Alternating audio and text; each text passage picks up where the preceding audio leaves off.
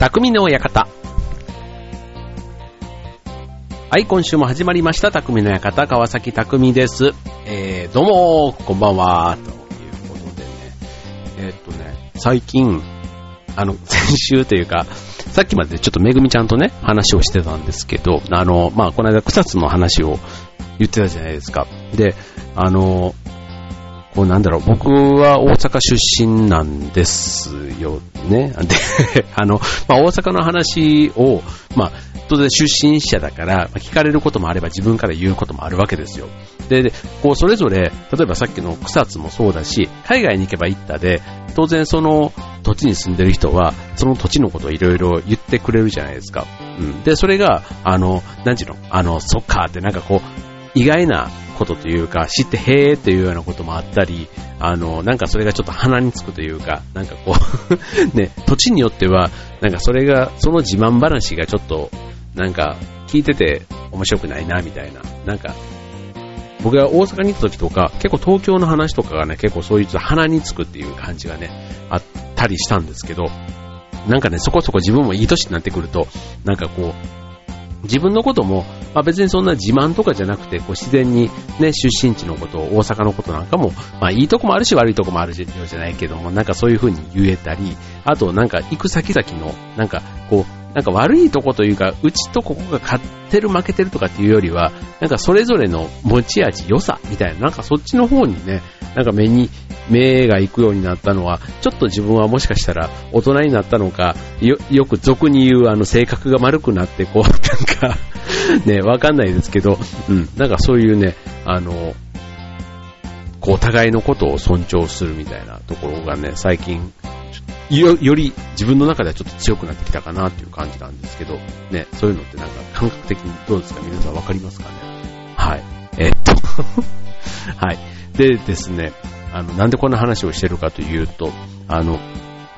うちのかみさんは千葉の人なんですね。で、千葉の人なので、あの、どうしても未だに、こう、味付けだとか、あとちょっとした、なんか子供の時に、ああしたこうしたみたいなところで、なんかね、あの、外でね、初対面の人とか、いわゆる仕事でね、会う人たちとは、なかなかそこまで、こう、これはこうだ、ああだとかって言わなくなったんですけど、あの、神さんとの間だけはね、なんかそういう話になると、ついつい、えー、そんなのありえないとか、あの、子供の時に、えー、そんなのあったのみたいな、なんかあの、ね、もう最近の話はないですけども、それこそあの、えっと、あの、何でしたっけ、えっと、うどんみたいな、あの、スパ、うどんみたいなやつでスパゲッティの、あの、ミートソースをかけるみたいなの、給食に出るやつ。あのー、なんだっけなんだっけなんだっけ。えっ、とね、東京にしかなくって関西ではないんですよ。なくって前ね、あのー、県民賞がなんかでそれを関西人に食べさせたらなんて言うかって言ったら、関西人超うめえって言ってみんな食ってたね。あの、あれなんて言うんだろう。なんとか麺。乾麺じゃなくて、えっ、とね、あなん、なんだ、ちょっとすいません。あの、こ、こっち出身の人だったら多分、そう、あの、あの、うどんみたいなやつで、こう、パッ、ふ、袋詰めに入ってて、そう、それをね、開けて、上からこうスパゲッティのルー、パスタのルーみたいなのかけるやつ。あれ、なんて言うんだ、あれ。もう、全然わかんねえや。なんかそうそうそうそう、それなんかも、あの、ね、なんかこう、関西にはなくて関東にはあってみたいなとかね、あの、おでんで言ったらちくわぶはね、関西ほとんどないというか、多分関西ないネタだと思うんですよね。はい。なんかそんなんとかでね、いちいちこう関東と関西みたいな話をしていたかと思うんですけども、はい。えっ、と、今日はね、ちょっとそんな、えー東西、えー日本、ね、東西って言ってもまあ大きいですけど、まあ関東、関西ね、え今日はそんなテーマでお送りしたいと思います。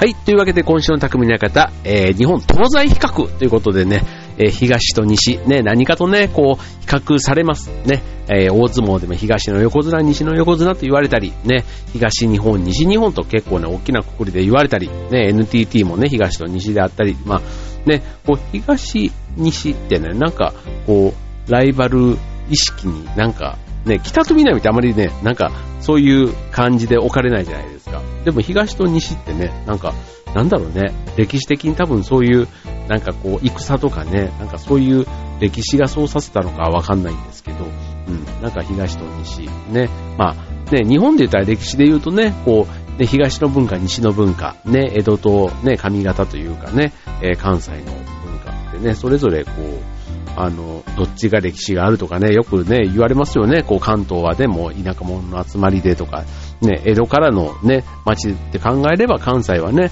それこそ、ね、京都、奈良と、ね、あの時代からこう、都を持っていた、ね、そんなね、えー、ところで、何かとこう、西と東、あの まあ、揉めるというかね、えー、なんですけど、まあ、改めてね、えっ、ー、と、まあ、お互いのね、良さというか、ね、なんか、あの、改めて、なんか、そういう東と西の違いみたいなところでね、ちょっと考えてみたいなと思うんですけど、あの、なんていうの、えー、西の鉄板のメニューが東に来る、まあ、関西のって言ったら、それこそ、例えばお好み焼きとかね、あと回転焼き、あの今川焼きみたいなものとか、ね、ああいうなんか関西出身のもので、こう東京でも定着してるものもあれば、一方で関東のもんじゃ焼きが、ね、関西であるかって言ったらね、やっぱりなんかかたくなに食べないですよね。うん。関西でもんじゃってなんかちょっとね、うん。なんか冗談でもあんまりやってる、なんか、だから誰も変なし、喜ばない、うん、食べ物っていう感じなんですよね。ななんだろうね、なんか物足りないというか、なんか食べ物として認めてない感じ。いや、本当に、だから、あの、ね、最近どうなんでしょうね。関西でもんじゃ焼き屋ってあるのかもしんないですけど、多分ね、なかなか商売的にはもしかしたら難しいんじゃないかなって、あの 当時の感覚で言うとね、だから、今こっちだとお好み焼き、ね、関東だとお好み焼き屋さんともんじゃ焼き屋さんって並行してたりするんで、もしかしたら関西のお好み焼き屋さんの中にもんじゃっていうメニューがあったりするのかもしれないですけど、うん、なかなかね、それがすごいこう、鉄板というか、メインのメニューになってるかって言ったらちょっといささかね、うん、こっちでお好み焼きはね、結構お好み焼きは、うん、いい位置に来てるんじゃないかなって思いますけどね。はい。で、そんな中で、ね、えっ、ー、と、まあ夏もね、終わりが近づいて、と言いつつ、あの、ね、この夏からね、これ、まだ暑いこの時期に、関西ではね、見かける飲み物っていうのがあってですね、それは、冷やし飴なんですね。冷やし飴ってわかります？あの、水飴と、あの、生姜が入ったやつで、まさにあの、夏の暑い日にその生姜と、まあ甘いね、そのやつと、甘さとこの生姜のね、両方が、あの、良いということで、ね、あの、有名な飲み物なんですけど、あの、関西ではね、ほんと当たり前のようにあるんですよ。自動販売機とかでも、さ、あの、サンガリアさんが出している冷やし飴っていうのが多分ね、一番有名かもしれないですけど、こう、ね、それが、ね、普通に自販機とかで売ってたりするんですよ。だから、あまりにも短すぎて、なんか、ラムネとかに近い感覚うん。そんなに年がら年中飲むもんではないんですけど、うん。ただね、別にあって普通。うん。ただちょっとね、あの、渋いというか、うん。なんか、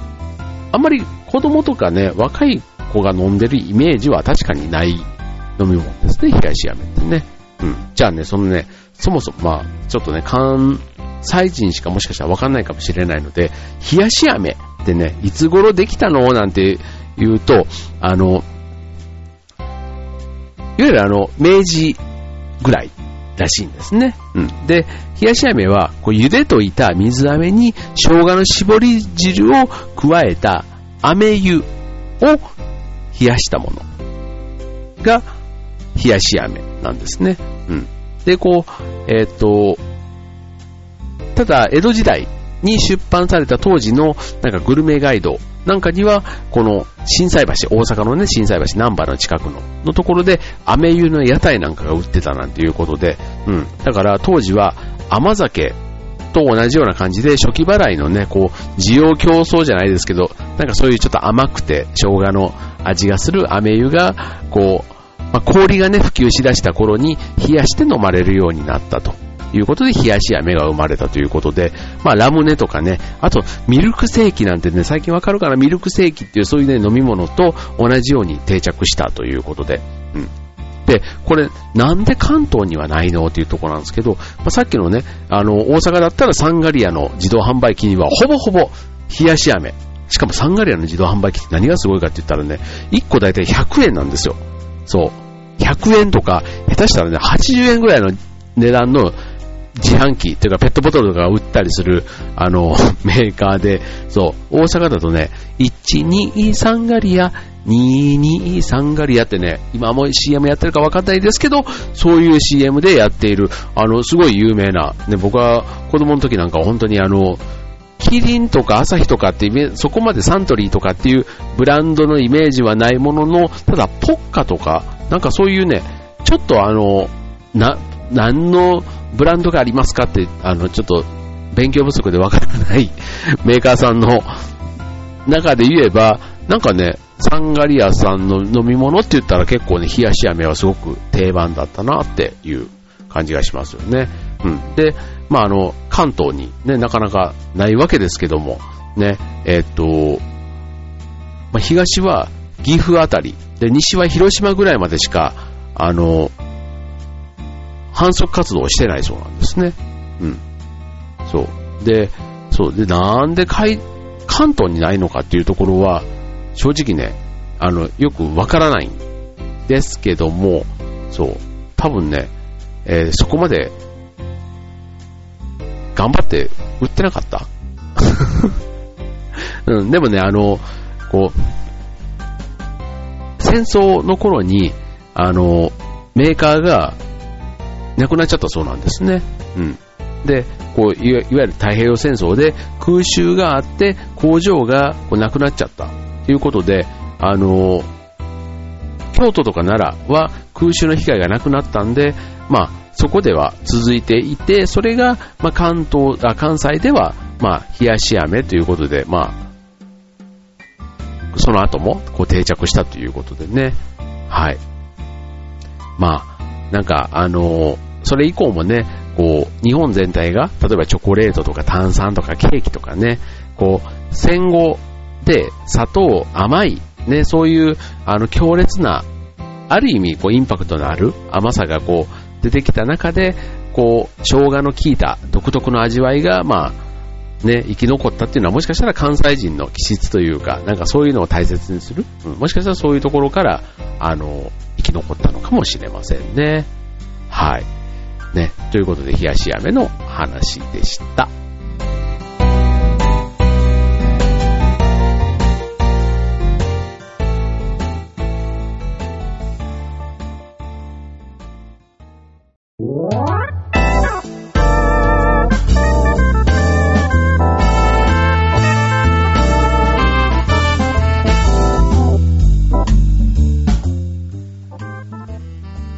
というわけで、今週の高見の方、東西比較ということで、最初のコーナー、冷やし飴でしたけども、じゃあ続いてね、関西でって言われたら、もう一つ、ね、代表的なのが、豚まんっていうやつね。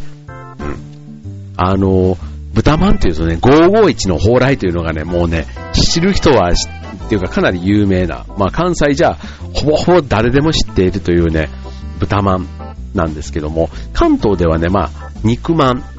っていう風に言われているものかもしれないですね。ただね、あの豚まん、ちょっとね、すごくね、中がジューシーというか、あの、本当なんていうの？うん、ジューシーなんですよ。ジューシーで皮もね、ちょっとね、こう分厚いというか、うん、そう。っていうのがね、あの、関西のね、まあ、肉まんというか豚まんということなんですけども、あの、まあ、同じものなんですけど、なぜ肉まんとね、言わないのかというと、まあ、関西で肉って言えば牛肉なんですね。うん。あの、そう。だから、100%豚肉である豚まんは肉まんではなくて豚まんって、要は豚なんですよ。そう。肉まんじゃないんですよね。肉ね、あの、関西のカレーって牛なんですよ。って言うと、ええー、って言われますけど、そう、それも不思議なもんで、あの、そう、カレー肉って牛肉なんですね。そう、で、こっちだと、牛肉ってまずね、カレーには入れないじゃないですか。そう、鶏とか、何、豚とか？そう、だから、なんか、ちょっと、や、安い。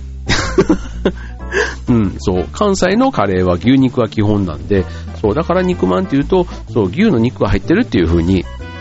うん、言われるから、うん、豚。ある意味、まあ、丁寧にね、言ってる、現、うん、そう、事実を言っているということで、うん、だから、あのー、関東の肉まんは何だろうでも豚なんでしょうね、きっとね。うん。そう。だから、あのー、こう、コンビニとか、ね、えー、まあ、関西と関東で、ね、例えばあの、どん兵衛とかだったらね、こう関西と関東で味が違うというか色が違うとかね、こううどんの色とかでそういうので、ね、コンビニというかああいうあのジャンクフードというかね、カップラーメン系でもそこまでね、東と西の食文化の違いをね、反映したりするわけですけども、あの、こう例えばコンビニでも、こう全国共通で肉まんっていうのはあるんですけど、こう、関西では売る場合には、関西風豚まんっていうのをね、うん、併売するということで、あの、肉まんだと、こう、牛肉と、ね、やっぱり関西だと誤解されるということで、うん、なんか、あの、ね、肉っていう単語の意味が関東と関西での違いっていうところがね、うん、あの、現れるなんていうところと、豚まんのね、なんか、へーって聞けば、へーって思いますよね。はい。ということでね、えっと、肉まん、豚まん、戦争。戦争じゃないな。うん。あとね、もう一つね、面白いのが、あの、マグロ。うん。マグロね、東京の人好きだなって思うんですよ。うん。なんですけど、僕ね、そんな実は言うほど食べなくてですね、うん。あの、そう、関西の人って、マグロとかより、こう、タイとかヒラヒラメとかの、ああいう、いわゆる白身魚の方が好きなんですね。うん。で、これって、あの、なんででしょうっていうとこなんですけど、うん、そう。これもね、また不思議な、あの、理屈があるんですけども、そう。なんか、な、な、なんなんでしょうね、これ。えっと、そう。なんか、秘密があるらしいですよ。そう。これね、ちょっとね、僕もあんま詳しいこと知らないんですけど、なんか、そういうのがあったり、あとね、あの、床屋さんとかに行ったりすると、あの、関西で床屋さんに、あの、前、前鏡で、あの、美容室だと大体髪の毛洗ってもらうときに、後ろにこう髪の毛をこうやって、顔を、要は、えっ、と、仰向けになって頭を洗ってもらうじゃないですか。美容室だったら。でも理容室、いわゆる床屋さんとかだったりすると、あの、洗面台に顔を突っ込む形で洗うんですよね。うん。で、あの、さらに、そう、関東とそこの違いで面白いのが、あの、関西流なんだなって思うんですけど、大阪だと、その終わった後に顔を自分で洗ってくださいって言われるんですよ。だからその洗面台で普通に顔をジャブジャブ洗うんですね。うん。だから、あの、そう、顔洗ってください、洗ってくださいみたいなことを言われて、うん。で、こう、顔を洗うんですね。で、こう、自分でなんで顔を洗うんだろう。まあ確かにね、だってちっちゃい毛とかがね、切った髪の毛とかついたりしてるから、自分で顔洗った方がスッキリするし、ね、なんか目の周りとかにちっちゃいね、あの粉、粉というかね、こう、髪がついたりするから、そう洗うとスッキリするんですよ。だから、多分ね、それが当たり前の人が東京に来ると、洗ってくださいって言う、ね、洗ってくださいって言ってくれへんから、なんかね、それがちょっと物足りないなと思うこともあると思うんですけど、それね、関東と関西ね、あとこれもね、実はね、秘密があったりするんですね。またちょっとね、これ興味ある方いらっしゃったら、ね、えー、なぜここであえて言わないかと言いますと、えー、そこの違いまでは分かってるんですけど、細かいことまでは分かりませんということではい、ぜひ続き聞きたい方は番組の方にリクエストお待ちしております。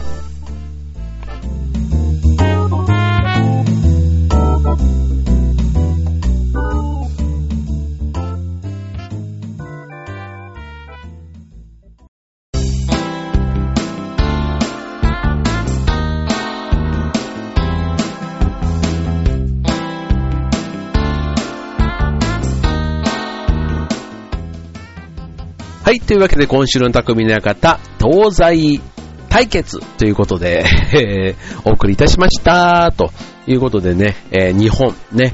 狭いようで広い、ね、東と西、ね、こんなに小さな国なのになぜこんなに文化が違うのか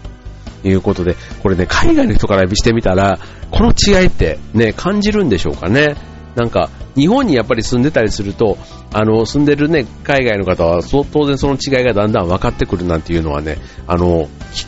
くんですけど、多分海外の人が日本に来たら、そんなにね、関西の、よくね、関西は、はこう、おばちゃんが、なんか金銀とか票を着ててとかね、それがね、海外の人がパッと見て違いが分かるのかって言ったらね、やっぱりなんか、あの、ちょっと大阪は外国っぽい要素があるから、うん、なんか海外の人からしてみたら、ちょっとなんか、あの、うん、そういう意味では、もしかしたらお国柄的には近い感じで、そんな違和感がなくて、うん、だから、うん、どう、どうなんでしょうね。なんか、うん、そういうのですけど、まあ日本でね、生まれ育った人には、ね、そこの違いがいろんな意味で大きいと。まあただね、えっ、と、この違い、ね、なんか別にそれを好きとか嫌いとかね、なんかどのこうのっていうよりは、なんか、それぞれね、良さがあって、うん、僕なんか全然もうなんか、あの、関東の素晴らしさというかね、なんか、昔はそれだけでね、なんかどうのこうのって言ってたのも、なんかしょうもない話だなと思うんですけど、うん、ただ最近ね、なんか、あの、若い子たちってまた変ですけど、あの、関西から最近来たことから喋ると、もう、あの、もう随分、関東弁になりましたよね、とかって言われるんですよ。うん。で、関東弁って、そうそう、こういうところでたまに使う、ね、敬語みたいな丁寧語を使うと、たまにちょっと標準語もどきみたいなのが僕でも出るわけですよ。で、この番組でもちょっと、たまに標準語っぽい喋り方をするときがあると思うんですけど、ね、まあ、そういうところが、もう、関西の、純粋な関西の人からしてみたら、もう全然、関西弁じゃないですよって言われるんですけど、でも、あそうそう言われるんですね。こっちの人からしてみたらすごい関東、関西弁が残ってるって言われるんですけど、やっぱりそれでもね、こう、なんだかんだ18年ぐらい上京してから経ちますけども、ね、えーっと、ね、こう、変わったんだろうなって。で、今、状況っていう言葉を使いましたけど、関西の人は状況って言わないですね。そう。と、状況って言ったら京都に行くことが状況なんであって、そう。関東に行く、東京に行くことはただ東京に行くであって状況ではないみたいなね、なんか、そういうのもね、あの、関西独特の、まあ、理屈というか、ね、それは結構大人でも言いますね。大人でも未だに、状況って言ったらなんで状況が東京やねんみたいなね、こともあったりしますけども、はい、なんかこの東西対決、ね、いろんなね、でも、あの、文化の違いね、今、今日、冷やし飴などね、こうご紹介しましたけども、ね、深掘りしてね、えー掘り下げていくと、意外とね、面白いエピソードたくさんあるかもしれませんね。はい、お互いの良さ、ね、ぜひ楽しんでみてはいかがでしょうか。今週の匠の方はここまで。また来週、バイバイ。